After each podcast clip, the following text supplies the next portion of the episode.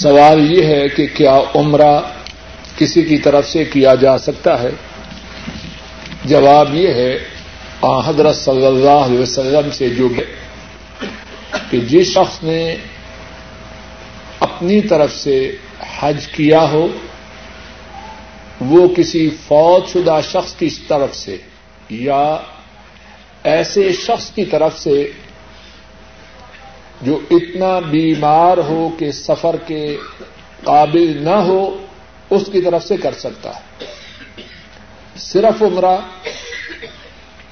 کسی کی طرف سے کرنا آن حضرت صلی اللہ علیہ وسلم سے ثابت ہے۔ اسی طرح کسی کی طرف سے صرف سعی کرنا یہ بھی آن حضرت صلی اللہ علیہ وسلم سے ثابت ہے۔ تو بات وہی ٹھیک ہے جو آن حضرت صلی اللہ علیہ وسلم سے ثابت ہے۔ ایک بھائی کے والدین اسے نماز میں رفع الیدین کرنے سے روکتے ہیں اور یہ بھائی سنت کا پابند ہے اور والدین کا بہت احترام کرتا ہے۔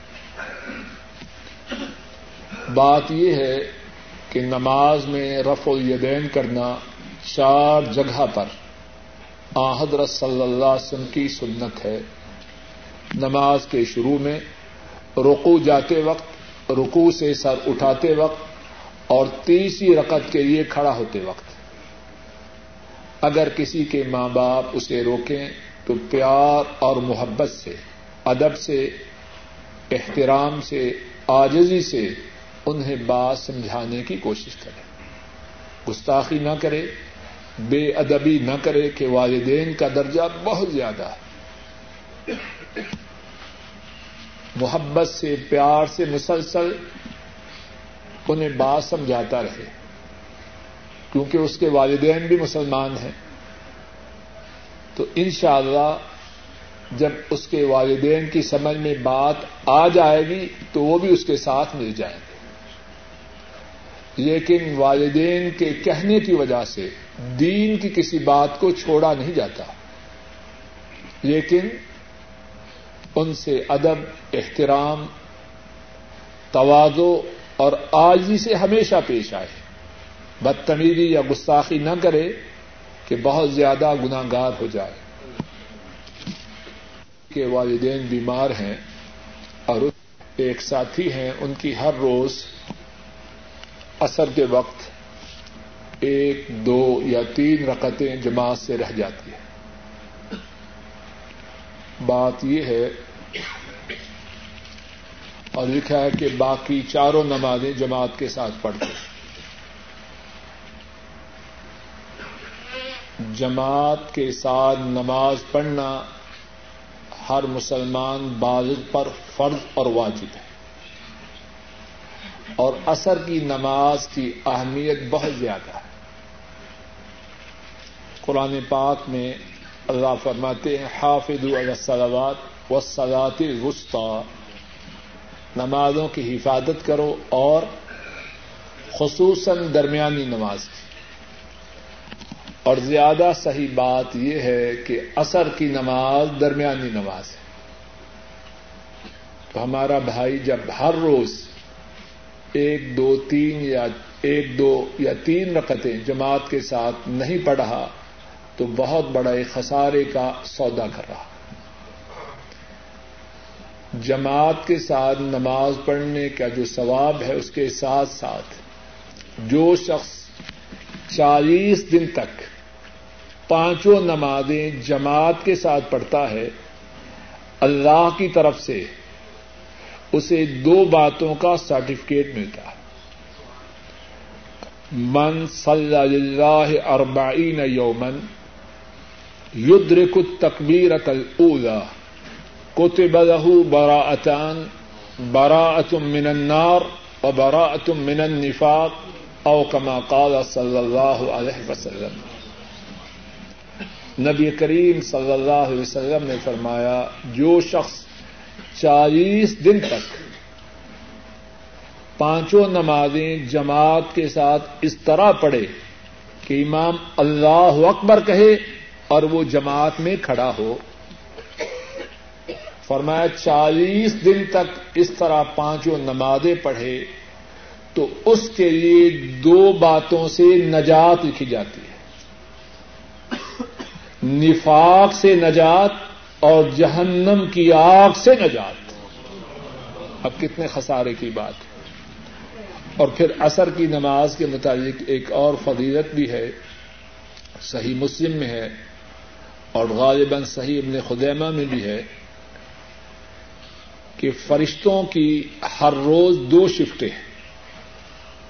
فرشتے جو اللہ کی طرف سے زمین پر آتے ہیں ان کی دو شفٹیں ہیں، اور ان کی شفٹوں کی جو تبدیلی ہے وہ عصر کی نماز کے وقت اور فجر کی نماز کے وقت ہوتی ہے۔ ایک شفٹ عصر کو آئی فجر تک، دوسری شفٹ فجر کو آئی عصر تک۔ جو شفٹ عصر سے شروع ہو کے فجر تک رہی، جب اللہ کے پاس جاتے ہیں تو اللہ مالک فرماتے ہیں تم نے میرے بندوں کو کس حالت میں چھوڑا؟ فرشتے کہتے ہیں جب ان کے پاس پہنچے تھے عصر کی نماز جماعت کے ساتھ پڑھ رہے تھے، فجر کو جب ان کو چھوڑ کے آئے ہیں تو فجر کی نماز جماعت کے ساتھ پڑھ رہے تھے۔ اے اللہ اب ان کے بارے میں ہماری التجا ہے، ان کے گناہوں کو معاف فرما دے۔ کتنی بڑی بات ہے، چھوٹی بات ہے بہت بڑی ہے۔ اللہ ہمارے نصیب میں کرے، ہماری اولادوں کے اور بھائیوں کے نصیب میں کرے۔ اب ذرا تھوڑا سا اور بات کو سمجھیے، یہ جو عصر کی نماز کو ضائع کرنا ہے اس کے اس کے پس منظر میں کیا ہے کہ اللہ تعالیٰ نے دوپہر کو کھانے کا اچھا سامان عطا فرمایا، یہی خرابی ہے۔ پیٹ بھر کے کھایا اور نماز کا خسارہ کیا۔ کیا اسی کا نام اللہ کی نعمتوں کا شکریہ ادا کرنا ہے؟ ہمیں اللہ سے ڈرنا چاہیے اور شرم کرنی چاہیے۔ کیا ہم اللہ کو اس بات کا چیلنج کر رہے ہیں کہ ہم نالائق ہیں، تیری نعمتوں کے قابل نہیں، جو چاہتے ہو کرو؟ جب اللہ نے پیٹ بھر کر کھانا نصیب کیا ہے تو اللہ کے زیادہ تابعدار بنے۔ ایسا نہ ہو کہ اللہ کی نعمتیں ہم سے چھن جائے، پھر کفے افسوس ملتے رہیں لیکن پھر پچھتانے سے کچھ فائدہ نہ ہو۔ جو عورت پاکستان سے محرم کے بغیر آئے برائے حج وہ گناہگار ہے۔ اب کیا اس کا حج صحیح ہے یا نہیں؟ اللہ کرے کہ اس کا حج قبول ہو جائے، لیکن اس نے محرم کے بغیر آ کے گناہ کا ارتکاب کیا۔ اور اسی حوالے سے یہ بات بھی سمجھ لیں، ہمارے بعض ساتھی اپنے جانے سے پہلے بیگمات کو بھیج دیتے ہیں، گویا کہ ان کا بیگمات کے ساتھ جانا ناجائز ہے، اور جب آتے ہیں تو وہاں چھوڑ آتے ہیں۔ جاتی دفعہ بھی گناہ کیا، آتی دفعہ بھی گناہ کیا۔ ذرا غور کریں، جب عورت کے لیے حج پر محرم کے بغیر جانا ناجائز ہے تو پاکستان، انڈیا یا بنگلہ دیش محرم کے بغیر جانا جائز ہوگا؟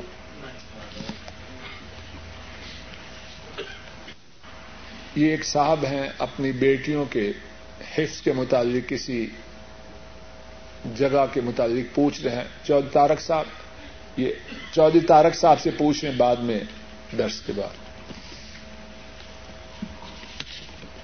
جس نے رمضان میں عمرہ کیا ہو اس کے لیے کون سا حج بہتر ہے؟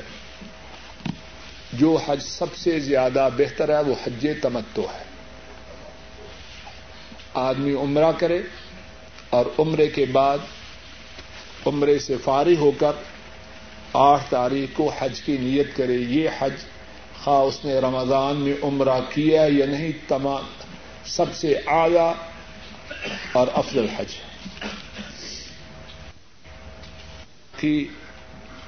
اس نے خود حج کیا ہے، اب اپنے والد محترم جو فوت ہو چکے ہیں ان کی طرف سے حج کرنا چاہتا ہے لیکن مقروض ہے، تو کیا ان کی طرف سے حج کر سکتا ہے؟ جواب یہ ہے کہ اگر اس کے حج پر جانے کی وجہ سے قرض کی ادائیگی میں تاخیر نہ ہو تو جا سکتا ہے، اور اگر اس کے حج پر جانے کی وجہ سے قرض کی ادائیگی میں تاخیر ہو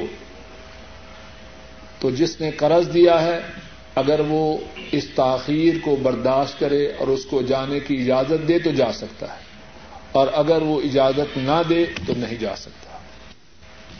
سائی کے لیے کیا وضو ضروری ہے؟ جواب یہ ہے سائی کے لیے وضو ضروری نہیں، بلکہ یہ بھی سن لیجیے، عورتوں کے متعلق مسئلہ ہے، پہلے بیان نہیں ہو سکا۔ کوئی عورت احرام باندھ کے مکہ مکرمہ پہنچی، طواف کیا، طواف سے فارغ ہوئی تو اس کے بیماری کے دن آ گئے، اب کیا سائی کر سکتی ہے یا نہیں؟ جواب یہ ہے سائی کر سکتی ہے۔ سائی کے لیے وضو کا ہونا ضروری نہیں، اور سعودی علماء نے یہ فتویٰ دیا ہے کہ جو سائی کی جگہ ہے، مسعی جسے کہتے ہیں، سعودی حکومت نے مسجد اور اس کے درمیان چھوٹی سی دیوار رکھی ہے تاکہ اس کا حکم مسجد سے باہر رہے۔ تو اگر کوئی عورت بیمار ہو، یعنی اس کی بیماری عورتوں کی بیماری کے دن ہو، اور طواف اس نے کر لیا ہو پاکیزگی کی حالت میں، تو وہ سائی کر سکتے ہیں۔ اسی طرح مسلمان مرد بغیر وضو کے سائی کر سکتا ہے۔ ایک ساتھی کی والدہ محترمہ انڈیا سے کسی گروپ کے ساتھ آ رہی ہیں، ان کے ماموں جدہ میں ہیں، تو کیا ان کا آنا اور پھر اس کے بعد ماموں کے ساتھ حج کرنا درست ہے؟ جواب یہ ہے عورت کا انڈیا سے بغیر محرم کے آنا گناہ کی بات ہے، اور جدہ سے اپنے بھائی کے ساتھ حج کرنا درست ہے۔ جو آنا ہے وہ گناہ کی بات ہے، انڈیا سے بغیر محرم کے آنا، اور اس کے بعد جدہ سے ان کے بھائی کا ان کے ساتھ مل جانا اچھی بات ہے، ان کے حج میں گناہ ہے، اور اللہ کرے کہ اللہ اپنے فضل و کرم سے ان کے گناہ کو معاف کرے اور ان کے حج کو قبول کرے۔ سوال یہ ہے کہ جس شخص نے قربانی کرنی ہو، ذوالحجہ کا چاند نظر آنے کے بعد کیا وہ ناخن اتار سکتا ہے یا حجامت کر سکتا ہے؟ جواب یہ ہے قربانی کرنے والا شخص ذوالحجہ کا چاند نظر آنے کے بعد نہ ناخن اتارے اور نہ جائز حجامت کروائے۔ کچھ حجامت ایسی ہے جو ہمیشہ حرام ہے، پتا ہے ساتھیوں کو، پتا کہ نہیں اچھی طرح، وہ ہمیشہ حرام ہے، لیکن جو حجامت جائز ہے، قربانی کرنے کا ارادہ ہے،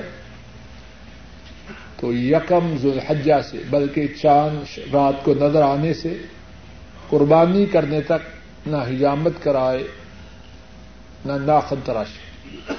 ہاں جو لوگ حج کے لیے جائیں ان کے لیے معاملہ الگ ہے، جب وہ احرام کی نیت کریں تو اس سے پہلے سنت طریقہ یہ ہے کہ ناخن اتروائے جائیں، اور جائز جگہ سے جہاں جہاں حجامت کروانا جائز ہے ان جگہوں کی حجامت کروا لیں۔ سورہ الفاتحہ کے بعد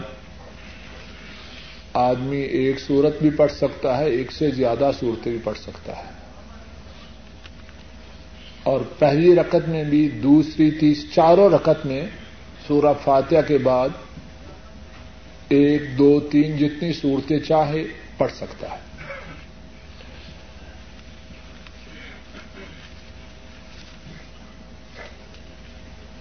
سنتیں اگر دو دو کر کے پڑھی جائیں تو زیادہ افضل بات ہے۔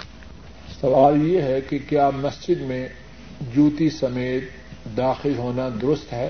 جواب یہ ہے کہ اس بارے میں تفصیل ہے۔ حضرت صلی اللہ علیہ وسلم ایک دفعہ حضرات صحابہ کو نماز پڑھا رہے تھے، آپ صلی اللہ علیہ وسلم نے جوتا پہن رکھا تھا. نماز کے دوران آپ نے جوتا اتارا. حضرات صحابہ نے دیکھا کہ آپ صلی اللہ علیہ وسلم نے جوتا اتارا ہے, انہوں نے بھی اپنے جوتوں کو اتار دیا. آپ صلی اللہ علیہ وسلم نماز سے فارغ ہوئے, صحابہ کے اتارے ہوئے جوتے دیکھے تو ارشاد فرمایا, تم نے جوتے کیوں اتارے؟ صحابہ نے عرض کی, آپ کو دیکھا ہے تو کیا معلوم ہوا, جوتے اگر ان میں گندگی نہ ہو, صاف ہوں تو ان میں نماز ہو سکتی ہے, لیکن گندگی ہو, نجاست ہو تو پھر ان میں نماز پڑھنی درست ہے. لیکن یہ کوئی ضروری بات نہیں کہ آدمی لازماً مسجد میں جوتا لے کے جائے.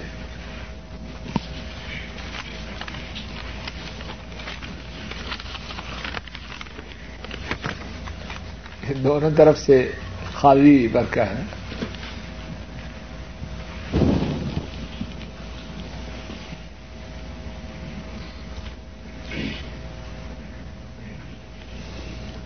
ایک صاحب, انہوں نے سب ساتھیوں سے التجا درخواست کی ہے کہ دعا کریں کہ ان کی ایک نیک حاجت ہے, اللہ اس کو پورا کر دیں. اللہ اپنے فضل و کرم سے ہمارے اس مسلمان بھائی کی نیک حاجت کو پورا فرمائے, اور سب مسلمان بھائیوں کی ساری نیک حاجات کو اللہ مالک اپنے فضل و کرم سے پورا فرمائے.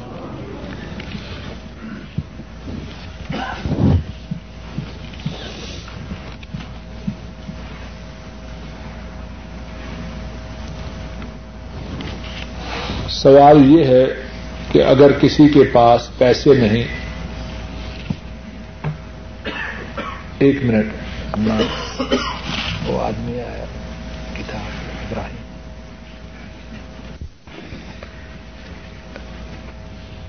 ایک آدمی سعودی عرب میں ہے لیکن اس وقت اس کے پاس حج کے اخراجات کے لیے پیسے نہیں, تو کیا وہ قرض لے کے حج پہ جا سکتا ہے کہ نہیں؟ جواب یہ ہے, اگر اسے قرض مل سکتا ہے اور اللہ کے فضل و کرم سے امید ہے کہ آسانی سے قرض والے کا قرض ادا کر دے گا تو جا سکتا ہے, لیکن اس پر جانے کی پابندی نہیں. جب پیسے ہی نہیں تو جائے گا کیسے؟ لیکن اگر آسانی سے مل جائے اور ادائیگی کی اللہ کے فضل و کرم سے قوی امید ہے تو لے کے چلا جائے, لیکن اس پر جانے کی کوئی پابندی نہیں. قربانی کے پیسے کسی اور جگہ خرچ ہو سکتے ہیں, کسی غریب کو دے دے, کسی یتیم کو دے دے, جہاد کے لیے دے دے. جواب یہ ہے, ایسا کرنا درست نہیں. قربانی اسلامی شعائر میں سے, اسلام کی امتیازی باتوں میں سے ایک بات ہے, اس میں ہمیں تبدیلی کرنے کی اجازت نہیں. کل کو کوئی بے وقوف اٹھے گا تو کہے گا جتنا وقت نماز میں صرف کرنا ہے اتنا وقت کسی اور کام میں لگا لیں, وہ بہت ضروری ہے. دروازہ کھل سکتا ہے کہ نہیں؟ اب کوئی کہے گا کہ جتنا وقت حج میں صرف کرنا ہے کسی اور کام میں لگا لیں. جو اسلام کے شعائر ہیں, اسلام کی مقرر کردہ باتیں ہیں, ان میں اجتہاد کی گنجائش نہیں. چھوٹا سا ہمارا گھر ہے, اس کا نظام تو ہم چلا سکتے ہیں چلا سکتے ہیں چھ آٹھ دس افراد کا کنبہ ہے, اس کا نظام چلانے سے عاجز ہے. اب اتنی عقل مند نہ بن جائیں کہ شریعت اسلامیہ کو بدلنے کی سوچیں. یہ عرش والے رب کی ہے, اور میری اور آپ کی عقل ناقص ہے کہ نہیں ناقص؟ کسی کی بیوی بگڑی ہوئی ہے, کسی کے بیٹے بگڑے ہوئے ہیں, کسی کی بیٹیاں سے نالا, ایسی باتیں ہیں کہ نہیں؟ اتنے ہم اتنے ہم سمجھدار اور عقل مند ہیں, ہم تو اپنے معاملات نہیں سلجھا سکتے. اب عرش والے رب کی شریعت میں تبدیلی کی سوچ رہے ہیں. سوال یہ ہے کہ کسی محکمہ میں کسی جگہ ملازم تھا تو کچھ رقم ناجائز طور پر حاصل کی. اب اس گناہ سے معافی کا طلبگار ہے، کیا کرے؟ نمبر دو، پہلے کچھ نمازیں نہ پڑھی، چاہتا ہے کہ ان گناہ ان نمازوں کا گناہ معاف ہو جائے، کیا کرے؟ جہاں تک کسی کا ناجائز مال لینے کا تعلق ہے، اگر اسے خبر ہے کہ وہ مال فلاں فلاں شخص کا تھا، اس کو واپس کرے. اور اگر پتہ نہیں یا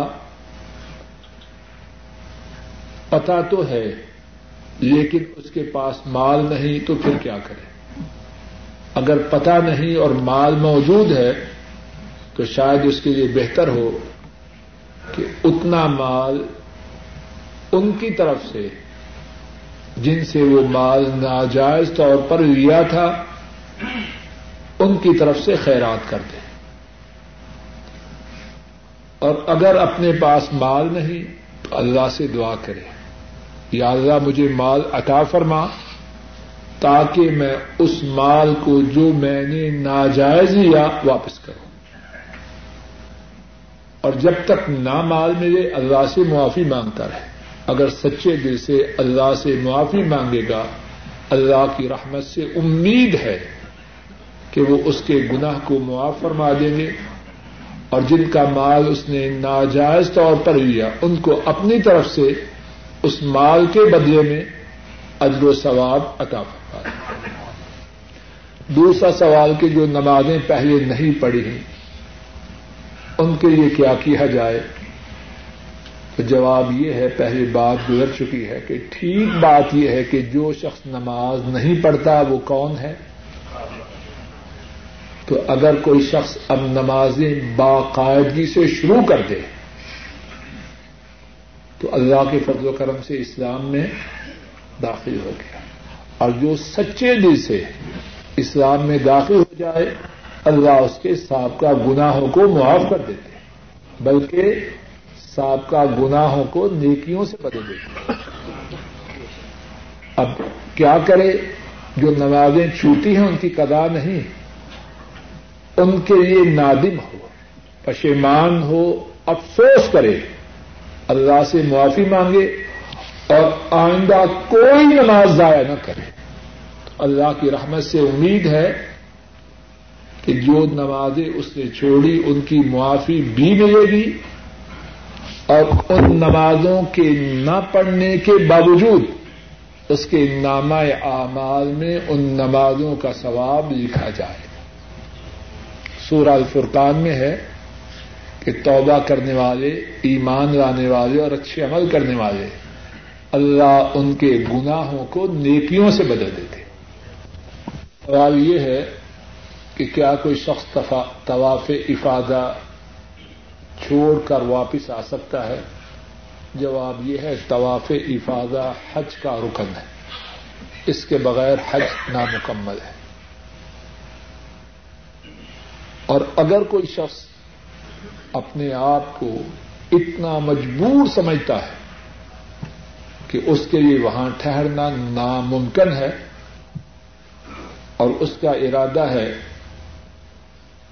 کہ جب صحت درست ہو جائے گی واپس جا کے دوبارہ کروں گا، تو شاید اللہ اس بات کو معاف کر دے. لیکن جب وہ واپس آ جائے تو جب تک طواف افاضہ نہ کرے، اگر شادی شدہ ہے اپنے گھر والوں کے قریب نہ جائے، اور پھر جا کے طواف افاضہ کرے تو پھر اس کا معاملہ سیدھا. لیکن اصل بات یہ ہے کہ طواف افاضہ کیے بغیر مکہ مکرمہ نہ چھوڑے.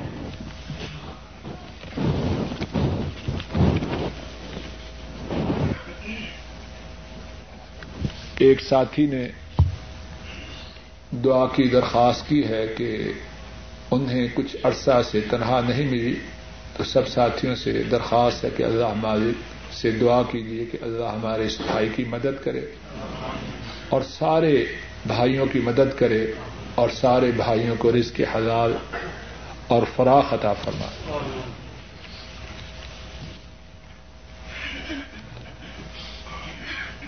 عرفات میں ظہر اور عصر کی نماز مسجد میں ادا کریں یا خیموں میں؟ جواب یہ ہے کہ سارے لوگ تو مسجد میں نماز پڑھ نہیں سکتے،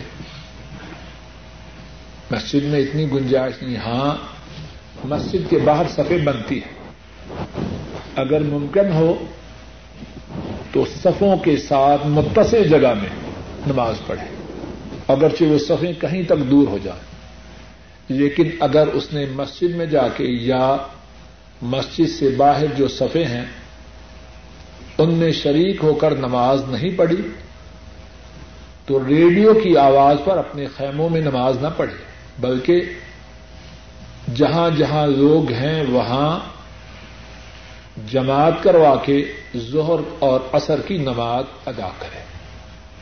ریڈیو کی آواز کے ساتھ نماز پڑھنا درست نہیں. جماعت کے ساتھ نماز کے لیے جو باتیں ضروری ہیں ان میں سے ایک بات یہ ہے کہ صفیں متصل ہیں. اگر احرام کی حالت میں کسی کو نہانے کی ضرورت پڑ جائے تو نہا سکتا ہے، اور اگر اس کی چادر وغیرہ گندی ہو جائے تو اس کو دھو کے استعمال کر سکتا ہے، کوئی حرج نہیں. اور اگر دوسرا احرام باندھنا چاہے تب بھی اس کی اجازت ہے، کوئی حرج نہیں.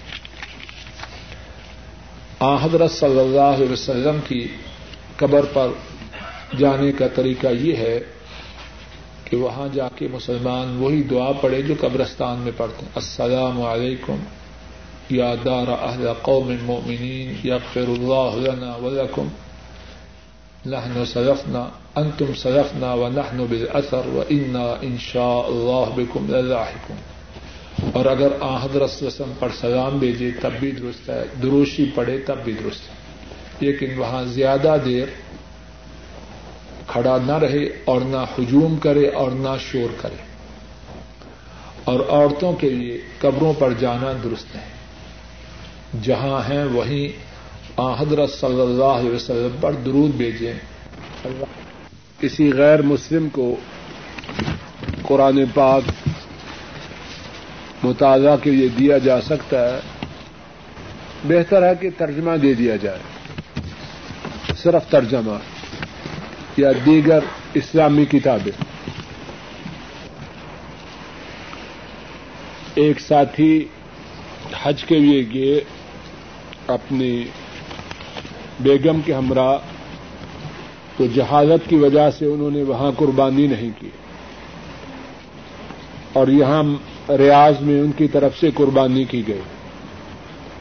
تو جواب یہ ہے کہ حج تمتع کی اور حج قران کی جو قربانی ہے یا مینا میں ہے یا مکہ میں ہے، یا مینا میں ہے یا مکہ میں ہے. اب جو ریاض میں قربانی ہے وہ حج کی قربانی نہیں، تو شاید واللہ تعالی عالم اب ان کے لیے یہ بات ہو کہ وہ دس روزے رکھیں، کیونکہ جو شخص حج کی قربانی نہ کر سکے اس کے لیے ہے کہ دس روزے رکھے، تین وہاں اور سات گھر آ کے. تو اب وہاں روزے بھی نہیں رکھے تو یہاں روزے رکھیں. اللہ کرے کہ یہ میری بات ٹھیک ہو. اگر کسی ساتھی کے علم میں اس کے برعکس کوئی اور جواب ہو تو ابھی اس سے آگاہ کریں. واللہ تعالی اعلم بالصواب. اب یہ ساتھی اور ان کے گھر والے دس دس روزے رکھیں، واللہ تعالی اعلم بالصواب. اگر بات ان کے ایک ساتھی مقرب زمان اللہ کے حکم سے کل وفات پا گئے ہیں، سب ساتھیوں سے درخواست ہے کہ دعا کریں اللہ رب العزت اپنے فضل و کرم سے ان کے گناہوں کو معاف فرمائے، درجات کو بلند کرے، ان کی قبر کو جنت کی باغیچی بنائے، اور ان کے پسماندگان اگر یہاں ہیں تو یہاں، اور جو پاکستان یا ان کے وطن میں ہیں اللہ ان سب پر رحم کرے. اور اس خبر میں اور اسی قسم کی خبریں جو آئے دن سنتے رہتے ہیں، اس میں ہم سب کے لیے وارننگ ہے، سب کے لیے وارننگ ہے.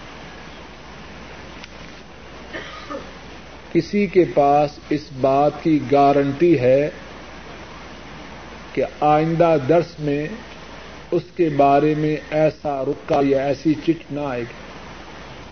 کسی کو ہے؟ اگر ہے تو ہاتھ کھڑا کر. ہر ایک کے لیے سوچنے کی بات. ہم کس بات میں بھولے؟ نیکی کی بات ہو اس کو پینڈنگ کرتے ہیں, پھر کریں گے, کرتے ہیں کہ نہیں؟ ہماری جو لسٹ ہے کاموں کی, شاید اللہ نہ کرے سب سے آخری بات نیک بننے کی ہے. کب بنیں گے نیک؟ اس چٹ کے آنے سے پہلے پہلے سیدھے ہو جائیں. کسی کا کوئی پتہ نہیں, آئندہ درس تو بہت دور کی بات ہے. فجر کی نماز تک زندہ رہنے نہ کرے سب سے آخری بات نیک بننے کی ہے. کب بنیں گے نیک؟ اس چٹ کے آنے سے پہلے پہلے سیدھے ہو جائیں. کسی کا کوئی پتہ نہیں, آئندہ درس تو بہت دور کی بات ہے. فجر کی نماز تک زندہ رہنے کی کسی کو گارنٹی ہے, اور فجر کی نماز بھی بہت دور ہے. یہاں سے باہر نکلنے تک کسی کی ہے گارنٹی؟ ساتھیوں غور کرو. اور نبی کریم صلی اللہ علیہ وسلم نے کیا خوب فرمایا ہے. اپنے ساتھی طارق رضی اللہ تعالی عنہ سے فرمایا, اے طارق, موت کے آنے سے پہلے پہلے موت کی تیاری کرے. اور یہ بات صرف حضرت طارق کے لیے نہیں, میرے اور آپ سب کے لیے.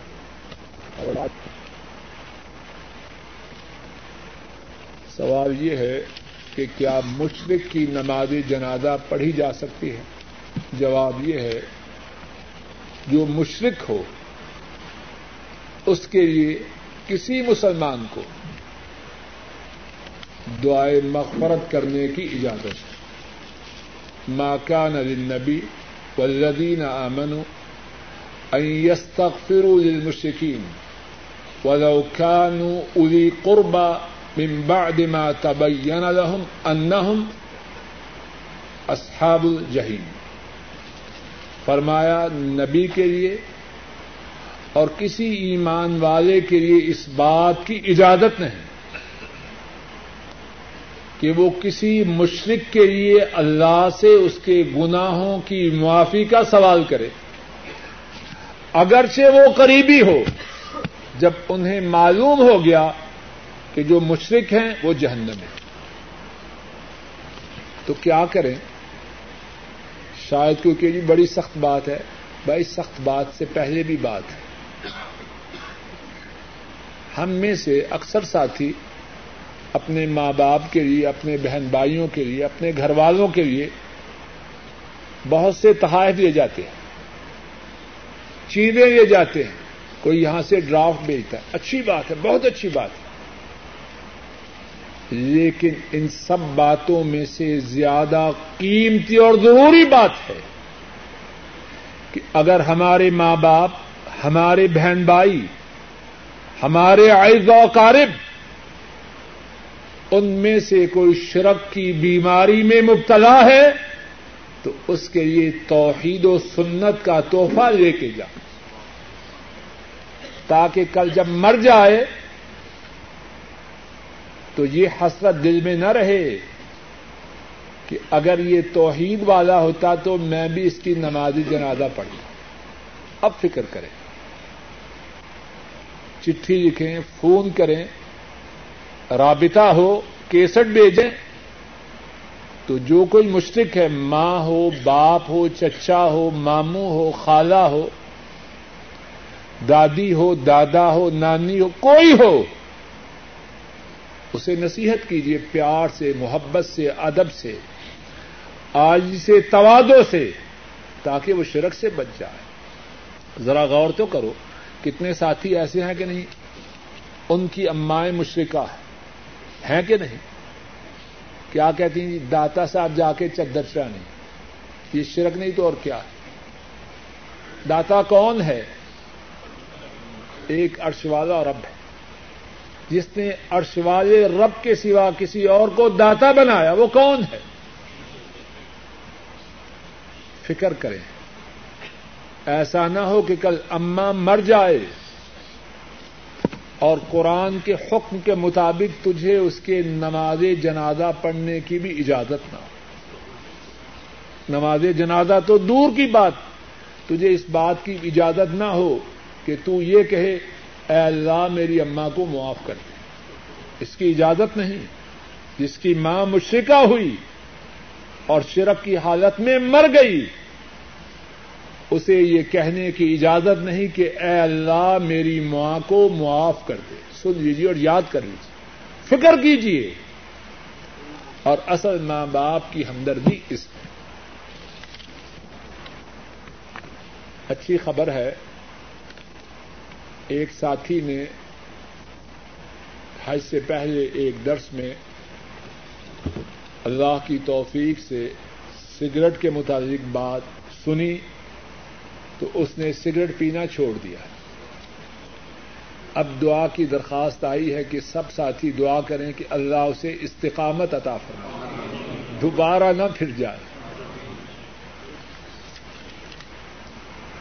اچھی دعا کی درخواست ہے، تو اس سلسلے میں ایک تو یہ بات ہے کہ وہ خود دعا کرے، اور دوسری بات یہ ہے کہ سگریٹ پینے والوں کی محفل سے دور ہو جائے، ان کو اب چھوڑ جائے، ان سے دور ہو جائے، اور جب ملاقات ہو تو انہیں سگریٹ کے چھوڑنے کی نصیحت کرے، وگرنہ خدشہ ہے کہ ان ان کے سگریٹ پینے کے دھوئیں میں جو نشہ ہے وہ دوبارہ اسے کھینچ کر نہ لے جائے، اور نیکی کی راہ پہ آ کے پھر پلٹنا بڑی بدبختی کی بات ہے، بڑی محرومی کی بات ہے۔ اللہ اس محرومی سے ہم سب کو بچائے۔ ایک سوال یہ ہے کہ حج اور عمرہ کی کہ احرام کے لیے جو دو چادریں ہیں، کیا انہیں استعمال کرنا جائز ہے؟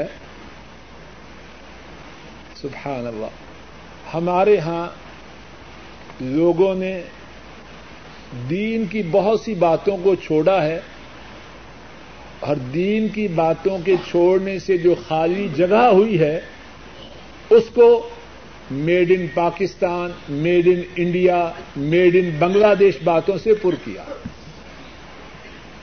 دین کو چھوڑا ہے اور بناوٹی باتوں کو داخل کیا ہے۔ انہی باتوں میں سے ایک بات یہ ہے کہ احرام کی چادریں اب استعمال نہیں کرنی۔ کیا کرنا ہے انہیں؟ بناوٹی بات ہے، کیوں نہیں استعمال کرنی؟ آ حضرت صلی اللہ علیہ وسلم سے اس بارے میں کوئی ممانعت نہیں۔ اچھا، ایک اور بات ہے، عورت بیچاری وہ تو اپنے کپڑوں میں احرام باندھتی ہے، عورت کا احرام اس کے کپڑے ہیں، اب ماشاء اللہ اس سے کپڑے بھی چھین لیجیے، کوئی ایسا مسئلہ نہیں۔ دوسرا سوال یہ ہے کہ نبی صلی اللہ علیہ وسلم پر سلام کس طرح بھیج ہے، تو جب کہتے ہیں صلی اللہ علیہ وسلم، اس میں نبی کریم صلی اللہ علیہ وسلم پر درود بھی ہے اور سلام بھی ہے۔ ایک اور سوال یہ ہے رفع الیدین کیسے کریں، اس بارے میں تفصیل سے بات ہو چکی ہے، پھر سن لیں۔ رفع الیدین کرنے کا سنت طریقہ یہ ہے کہ دونوں ہاتھوں کو کندھوں تک یا کانوں تک اٹھایا جائے، بعض ساتھی ایسے کرتے ہیں، یہ پتہ نہیں کس کا طریقہ ہے، اور بعض ساتھی جب رکوع جاتے ہیں پھر تو رفع الیدین کرتے ہیں، جب اٹھتے ہیں تو پھر شاید بازو کمزور ہو جاتے ہیں، یہ سب طریقے غلط ہیں۔ اور رفع الیدین کرنے کے رفع الیدین کرنے کی نماز میں چار مقامات ہیں جو سنت سے ثابت ہیں۔ نمبر ایک، جب نماز شروع کرے، نمبر دو، جب رکوع میں جائے، نمبر تین، جب رکوع سے اپنے سر کو اٹھائے، اور نمبر چار، جب تیسری رکعت کے لیے تشہد کے بعد کھڑا ہو۔ ان چار مقامات پر حضرت صلی اللہ علیہ وسلم رفع الیدین فرمایا کرتے. ایک عورت کے پاس پانچ تولے سونا ہے جو کہ اس کے خاوند نے اسے بطور حق مہر دیا اور پانچ ہزار روپیہ نقد بھی ہے. اس کے علاوہ ادھر ادھر سے ملا کے کچھ اور سونا بھی ہے. اب سوال یہ ہے کہ اس سونے اور عورت کے پاس جو مال ہے اس کی زکوٰۃ کون دے؟ معلوم ہوتا ہے گھر میں پھڈا پڑ گیا ہے. اس سوال کے جواب میں دو باتیں ہیں. نمبر ایک، یہ مال کس کا ہے، مرد کا ہے یا عورت کا؟ عورت کا ہے. سونا جو عورت کو مل چکا ہے حق مہر میں، یا اس کی ماں نے دیا، کسی بھائی نے دیا، یا خاوند نے دے دیا، یا نقد پیسے دے دیے، یا اس کے ماں باپ نے، کسی ماموں نے، خالو نے، کسی نے دے دیے. جب ملکیت عورت کی ہے تو زکوٰۃ بھی اسی کے ذمہ واجب ہے. لیکن اگر کوئی، اور یہ بات کا دوسرا پہلو ہے، اگر کوئی خاوند عورت کے سونے اس کی نقدی کی زکوٰۃ دے دے تو اچھی بات ہے. دوسرے الفاظ میں وہ یہ رقم بیوی کو دے گا اور بیوی زکوٰۃ دے گی. اصل زکوٰۃ جس کا مال ہے اس کے ذمہ ہے. اگر خاوند جس طرح عورت کو باقی چیزوں کے یہ پیسے دیتا ہے اس لیے بھی دے دے تو یہ اس کی طرف سے مہربانی ہے، لیکن اصل ذمہ داری عورت کی ہے. ایک اور بات اس سوال کے ساتھ ہے، مرد عورتوں کو جو زیور پہناتے ہیں وہ دو قسم کے ہیں. ایک یہ ہے زیور خریدا اور عورت کو دے دیا، کہہ دیا تمہارا ہے. اب مرد کو اس بات کی اجازت نہیں کہ اس سے چھین لے. آج موڈ اچھا تھا تو کنگن لا دیے، کل لڑائی ہوئی تو کہا واپس کرو. یہ درست نہیں، یہ درست نہیں. جب دے دیا، اللہ نہ کرے اللہ نہ کرے اللہ نہ کرے اگر طلاق بھی ہو جائے، وہ زیور کس کا ہے؟ عورت کا. دوسری صورت یہ ہے، بعض لوگ عورت کو زیور دیتے ہیں زینت کے لیے، عورت کو زیور دیتے ہیں زینت کے لیے پیسے موجود ہیں، بجائے بینک میں رکھے ادھر رکھے سونا خرید لیتے ہیں. جب ضرورت ہوگی استعمال کر لیں گے، اور جتنی دیر ضرورت نہیں تم ٹھاٹ سے سونا پہن لو. اس صورت میں اس زیور کا کون مالک ہے؟ مرد ہے. اس صورت میں زیور مرد کا ہے. اللہ نہ کرے کوئی ناچاکی ہو جائے تو وہ زیور پلٹے گا کس کو؟ مرد کو. ہاں اگر تب بھی دے دے تو اس کی مہربانی ہے. مرد فوج وہ زیور سارے ورثاء کا ہوگا. عورت فوت ہو جائے وہ زیور ورثاء میں تقسیم نہیں ہوگا بلکہ خاوند کو ملے گا اس کا. بات کو پھر سمجھ لیجیے کہ اس بات کے نہ سمجھنے کی وجہ سے گھروں میں بڑی خرابی ہوتی ہے. مرد جو عورت اپنی بیگم کو دیتا ہے اس کی دو قسمیں ہیں. ایک قسم یہ ہے دے دیا، اب یہ اسی کا ہے، اسے واپس چھیننے کی اجازت نہیں. دوسرا یہ ہے زیب و زینت کے لیے دیا کہ بجائے پیسے رکھنے کے سونا رکھ لیتے ہیں، اور سونے کی ڈجی رکھنے کی بجائے کڑے بنا کنگن بنا لیتے ہیں. جب ضرورت ہوگی بیچ لیں گے. اس صورت میں یہ زیور کس کا ہے؟ خاوند کا.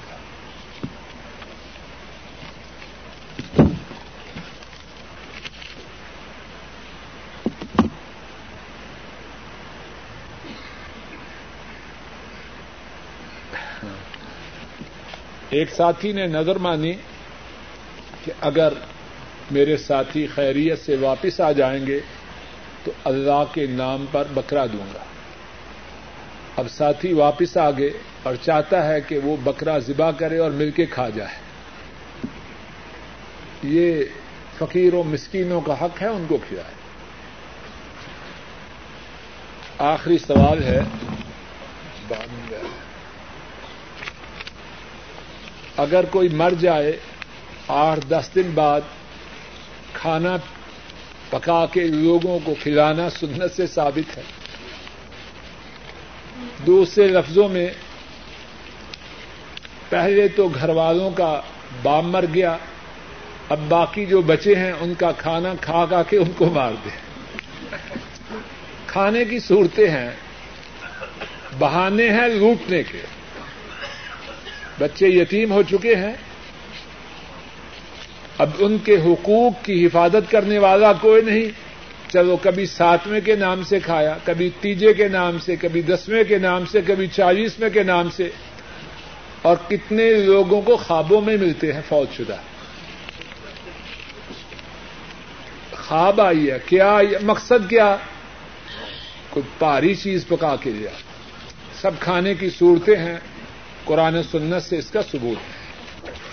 حج تمتع اور حج قران میں جو سعی کا مسئلہ ہے اس کے بارے میں سوال ہے, تو جواب یہ ہے کہ حج تمتع میں آدمی جب حج کے لیے جاتا ہے, عمرہ کرتا ہے, اور عمرے میں طواف بھی ہے, سعی بھی ہے, اور اس کے بعد حج کا احرام باندھتا ہے, اور جب طواف افاضہ کے لیے آتا ہے اس میں طواف بھی ہے اور سعی بھی ہے. حج تمتع میں دو طواف دو سعی, اور جو حج قران ہے اس میں دو طواف ہیں اور ایک سعی ہے. حج قران میں دو طواف اور ایک سعی ہے. واللہ تعالی اعلم بالصواب. رسی مسجد جو شرک کی جو شرک کی اشاعت کا مرکز بنے یا بدعت کی تبلیغ کا مرکز بنے, کیا ایسی مسجد میں تعاون کرنا درست ہے؟ میرا خیال ہے کہ سوال ہی میں جواب ہے.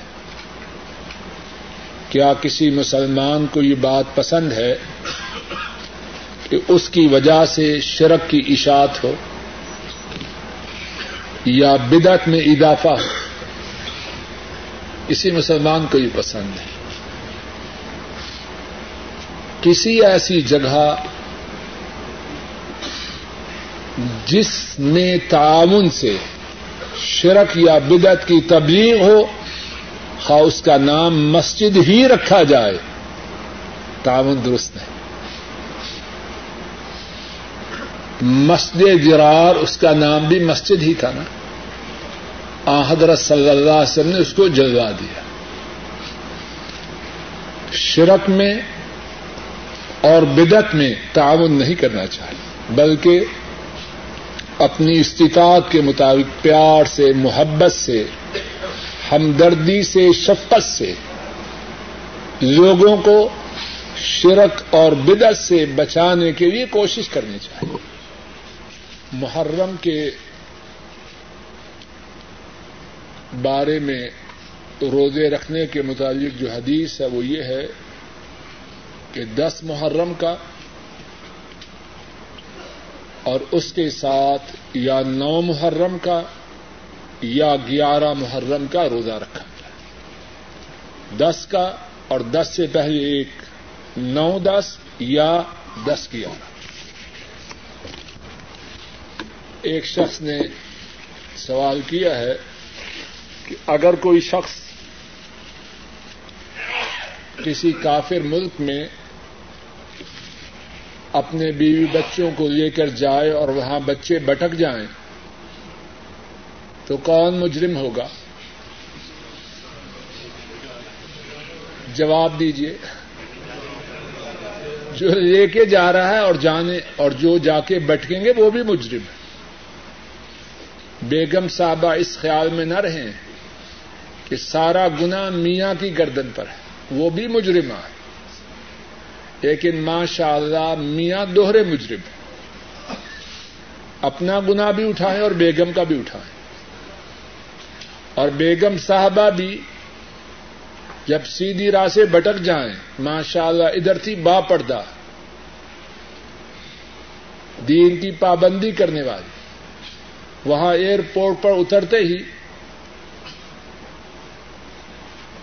اس بات کی فکر دامنگیر ہوئی کوئی یہ نہ کہے یہ تو کوئی پرانی عورت ہے، وہ بھی مجرمہ ہے اور یہ جانے والے صاحب وہ بھی مجرم ہے۔ سوال یہ ہے کہ زمین کے متعلق مسئلہ یہ ہے کہ اگر ذاتی استعمال کے لیے رکھی جائے تو اس پر زکوٰۃ نہیں، بیچنے کے لیے رکھی جائے اس پر زکوٰۃ ہے، تو کیا سونے کے متعلق بھی یہی حکم ہے؟ جواب یہ ہے کہ نہیں، سونا اس پر ہر صورت میں زکوٰۃ ہے، خواہ بیچنے کے لیے رکھا جائے یا مستقبل میں اپنی بچیوں یا بچوں کی شادیوں میں استعمال کے لیے رکھا جائے، سونے پر ہر صورت میں زکوٰۃ۔ ایک شخص اس مجلس میں موجود ہیں، اگرچہ مسلمان نہیں لیکن اسلام کے متعلق بات سننے کے لیے آئے ہیں، درخواست کی گئی ہے کہ دعا کریں کہ اللہ رب العزت آنے والے اس ساتھی کے سینے کو حق کے لیے کھول دے۔ اے اللہ، جو ساتھی آپ کی توفیق سے اس مجلس میں آیا ہے، اے اللہ آپ سے التجا کرتے ہیں اس ساتھی کے سینے کو اپنے فضل و کرم سے حق کے لیے کھول دے، اور اے اللہ آپ سے التجا ہے کہ ہمیں راہ حق پر استقامت عطا فرما۔ سوال یہ ہے کہ بعض عورتیں یہاں اپنے گھروں میں لاؤڈ اسپیکر کی آواز پر جماعت کے ساتھ نماز ادا کرنا چاہتی ہیں، تو کیا یہ درست ہے؟ جواب یہ ہے کہ نہ، ایسا نہ کریں۔ اگر مسجد میں بندوبست ہو وہاں جا کے جماعت کے ساتھ پڑھیں، اور اگر نہ ہو تو گھروں میں پڑھیں۔ اور یہ بات سن لیجیے اور یاد کر لیجیے، عورت جو نماز اپنے گھر کے اندر پڑھتی ہے اس کا اجر و ثواب اس نماز سے زیادہ ہے جو جماعت کے ساتھ جا کر مسجد میں پڑھے گی۔ مسند امام احمد میں ہے، ام حمید الساعدیہ رضی اللہ تعالی عنہا وہ بیان کرتی ہیں، میں نے نبی کریم صلی اللہ علیہ وسلم سے عرض کی، میں پسند کرتی ہوں کہ میں نماز آپ کے ساتھ آپ کی مسجد میں آ کر ادا کروں۔ آپ نے فرمایا مجھے پتا ہے، لیکن اگر تم میری مسجد میں آنے کی بجائے اپنے محلے کی مسجد میں نماز پڑھو تو وہ اس نماز سے افضل ہے جو محلے سے آ کر میری مسجد میں پڑھو گی، اور جو نماز تم اپنے گھر کے باہر والے حصے کی طرف ادا کرو گی وہ اس نماز سے افضل ہے جو تم اپنے محلے کی مسجد میں پڑھو گے، اور جو نماز گھر کے درمیانی حصے میں پڑھو گی وہ اس نماز سے افضل ہے جو گھر کے باہر والی جانب کے حصے میں پڑھو گی، اور جو نماز گھر کے آخری حصے میں پڑھو گی وہ اس نماز سے اعلیٰ ہے جو نماز گھر کے درمیانی حصے میں پڑھو گے۔ کچھ بات سمجھ میں آئی؟ اور ماشاء اللہ یہاں تو تنہا ملتے ہی صاحب بہادر بیگم کو لے کر بتھا گھوم رہے، شرم کی بات ہے۔ اسی لیے اللہ نے ہمیں پیسے دیے ہیں کہ ہماری عورتوں میں اور غیر مسلموں کی عورتوں میں کوئی فرق نہ رہے. سچ کہیے کہ آپ بہت سے گھرانوں کی کیفیت یہ نہیں کہ اگر راستے میں مرد اور عورت مر جائے تو چہرے دیکھ کر تمیز کرنا مشکل ہو جائے کہ کوئی ہندو فیملی ہے یا کرسچن فیملی ہے یا مسلم فیملی ہے. ایسی بات ہے کہ نہیں؟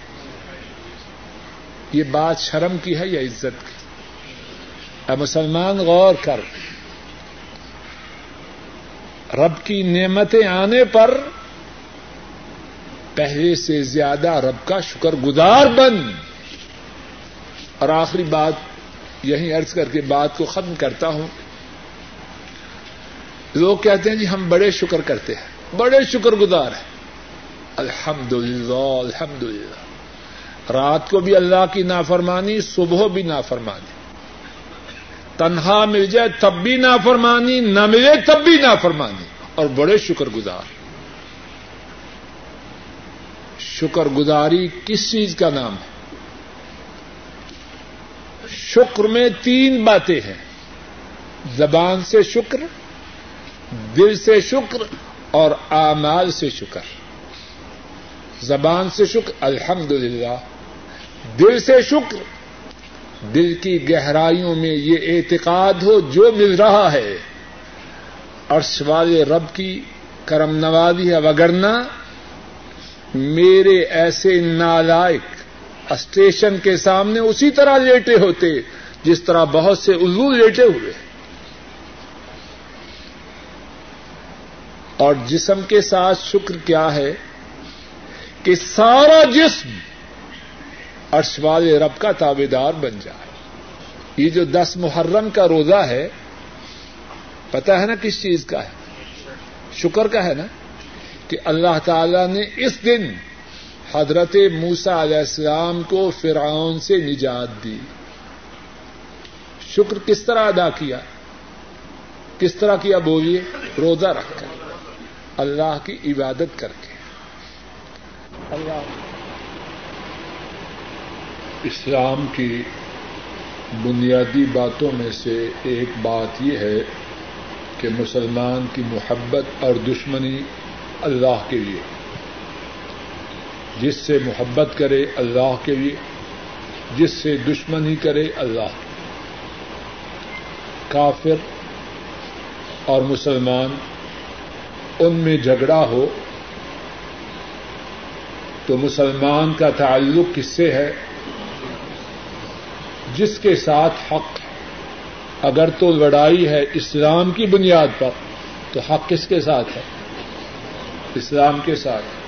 اور اگر لڑائی ہے کسی دنیاوی وجہ سے تو دونوں میں سے جو حق ہے، تو مسلمان کی مسلمان سے ہمدردی یہ ہے کہ مسلمان کو نصیحت کرے کہ جس کا حق ہے اس کو واپس کرے. یہ بات پہلے کافی دفعہ گزر چکی ہے کہ داڑھی رکھنا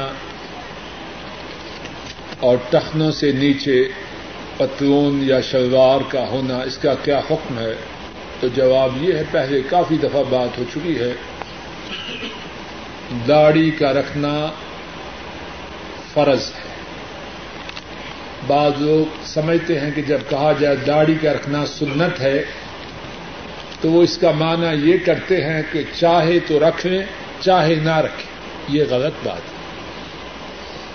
داڑھی کو جب کہتے ہیں سنت ہے تو اس کا معنی یہ نہیں کہ اس میں مسلمان کو آپشن ہے. سنت کہنے سے مراد یہ ہے کہ داڑھی کے رکھنے کا جو حکم ہے وہ آن حضرت صلی اللہ علیہ وسلم کی سنت سے ثابت ہے. اور سنت کا معنی طریقہ، کہ آپ کے طریقے سے داڑھی کا حکم ثابت ہے.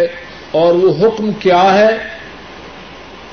کہ داڑھی کا رکھنا فرض ہے اور اس کا منڈوانا حرام ہے. اسی طرح تخنوں سے نیچے پتلون، چادر، شلوار کا کرنا حرام ہے. اور مسلمان کو چاہیے کہ اس کی پتلون، اس کی چادر، اس کی شلوار، اس کا پاجامہ ہمیشہ نماز میں بھی اور نماز کے علاوہ بھی ٹخنوں سے اوپر.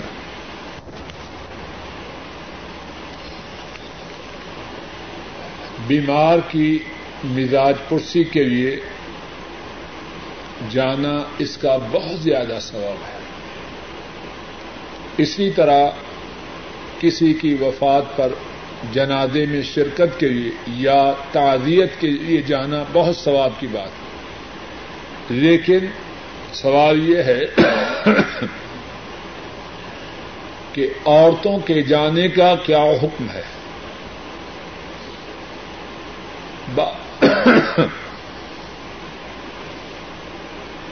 بات یہ ہے کہ عورت یا جوان لڑکی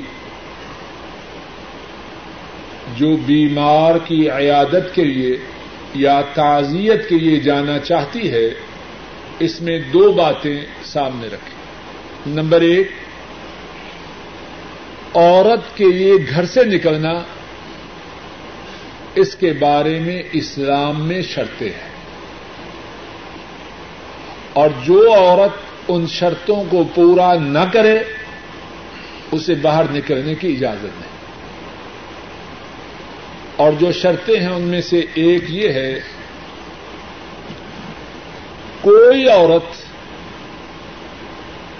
اپنے سرپرست کی اجازت کے بغیر اپنے گھر سے نہیں نکل سکتی. اگر اپنے باپ کے گھر ہے تو باپ کی اجازت سے، اگر شوہر کے گھر ہے تو شوہر کی اجازت سے. بعض عورتیں اللہ انہیں ہدایت دیں میاں دفتر گئے اور وہ بلی کی طرح آدھے محلے میں پھر کے آ جاتی. ایسا کرنا حرام اور ناجائز، عورت کو اس کی اجازت ہے. شوہر اس کی اجازت کے بغیر، اور اگر باپ کے گھر میں ہے اس کی اجازت کے بغیر عورت کا گھر سے نکلنا درست ہے. نمبر دو، عورت کا گھر سے نکلنا نکلنا